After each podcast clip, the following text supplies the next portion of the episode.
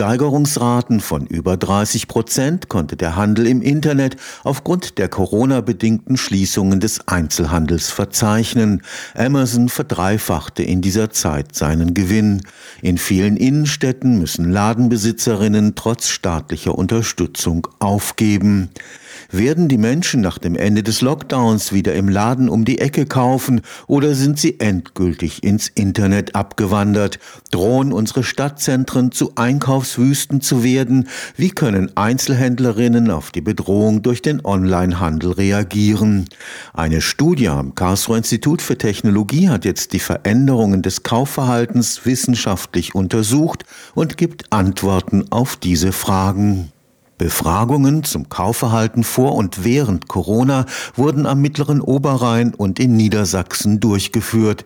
Eine eher städtisch geprägte im Vergleich mit einer ländlichen Region. Also ich würde auf keinen Fall pauschal sagen, dass sämtliche Innenstädte einen Kollaps erleiden werden. Das mit Sicherheit nicht. Aber es ist natürlich schon so, dass einerseits die Pandemie als solche, andererseits aber natürlich auch die Lockdowns zweifelsohne dem stationären Einzelhandel schaden. Es gibt eindeutige Verschiebungen in Richtung des Onlinehandels. Die spannende Frage ist nur, ob das wirklich nachhaltige Verschiebungen sind. Also ich würde nicht davon ausgehen, dass sich dieses Wachstum, das wir, sage ich jetzt mal, von 2019 auf 2020 hin zum Onlinehandel gehabt haben, dass sich diese Wachstumsraten dann in der Zukunft weiter fortpflanzen werden. Dr. Thomas Wieland ist Wirtschaftsgeograf am Karlsruher Institut für Technologie. Die Ergebnisse seiner Studie sind eindeutig. Corona hat den Trend zur Verlagerung ins Internet nur verstärkt.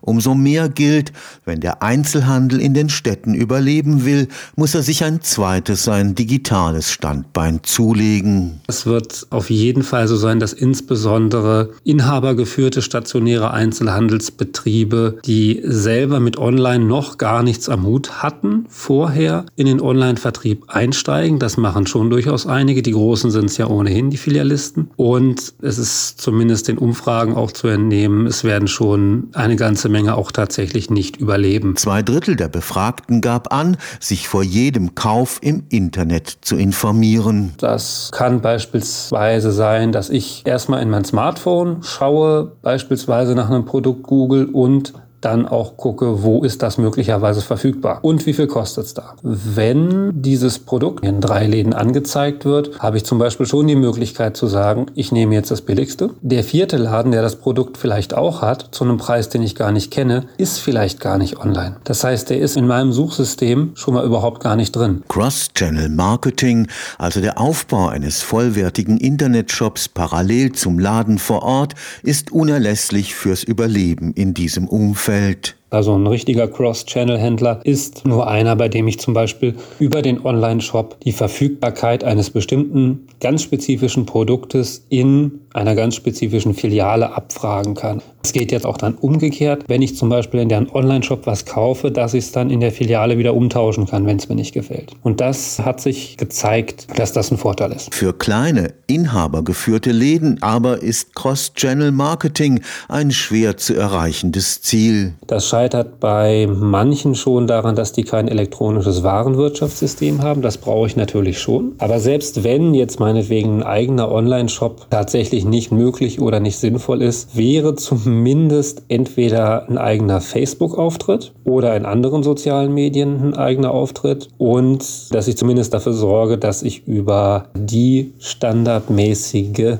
Suchmaschine gefunden werde. Das sollte schon mindestens drin sein, weil sonst bin ich da raus als Händler. Und da kommt auch gerade wieder das City Marketing ins Spiel. Da könnte über City Marketing, da gibt es schon durchaus Kommunen, wo es das schon gibt, wo dann auch teilweise durch externe Projektgelder finanziert, den Händlerinnen und Händlern, die werden zu Workshops eingeladen, dir wird der Onlinehandel näher gebracht. Man hilft ihnen, wie sie vielleicht einen eigenen Online-Shop aufbauen können oder wie sie sich eben überhaupt im Internet präsentieren können. Für den Wirtschaftsgeografen ist es wichtig, dass das Potenzial des Onlinehandels bei der baurechtlichen Verträglichkeitsprüfung berücksichtigt wird. Da wird also geguckt, ob dieses Einzelhandelsvorhaben, zum Beispiel sowas wie ein neuer Möbelmarkt, einen deutlichen Einfluss auf bestehende Standorte hat. ob dieses Vorhaben möglicherweise so viel Kaufkraft aus dem Umland bindet, dass da die kleinen Zentren kaputt gehen. Und wenn das zu erwarten ist, dann wird dafür keine Genehmigung erteilt. Und in diese Verfahren, in diese Berechnung ist der Onlinehandel bisher noch gar nicht ernsthaft aufgenommen worden. Und da möchte ich natürlich dahingehend argumentieren zu sagen, wir müssen da den Onlinehandel berücksichtigen.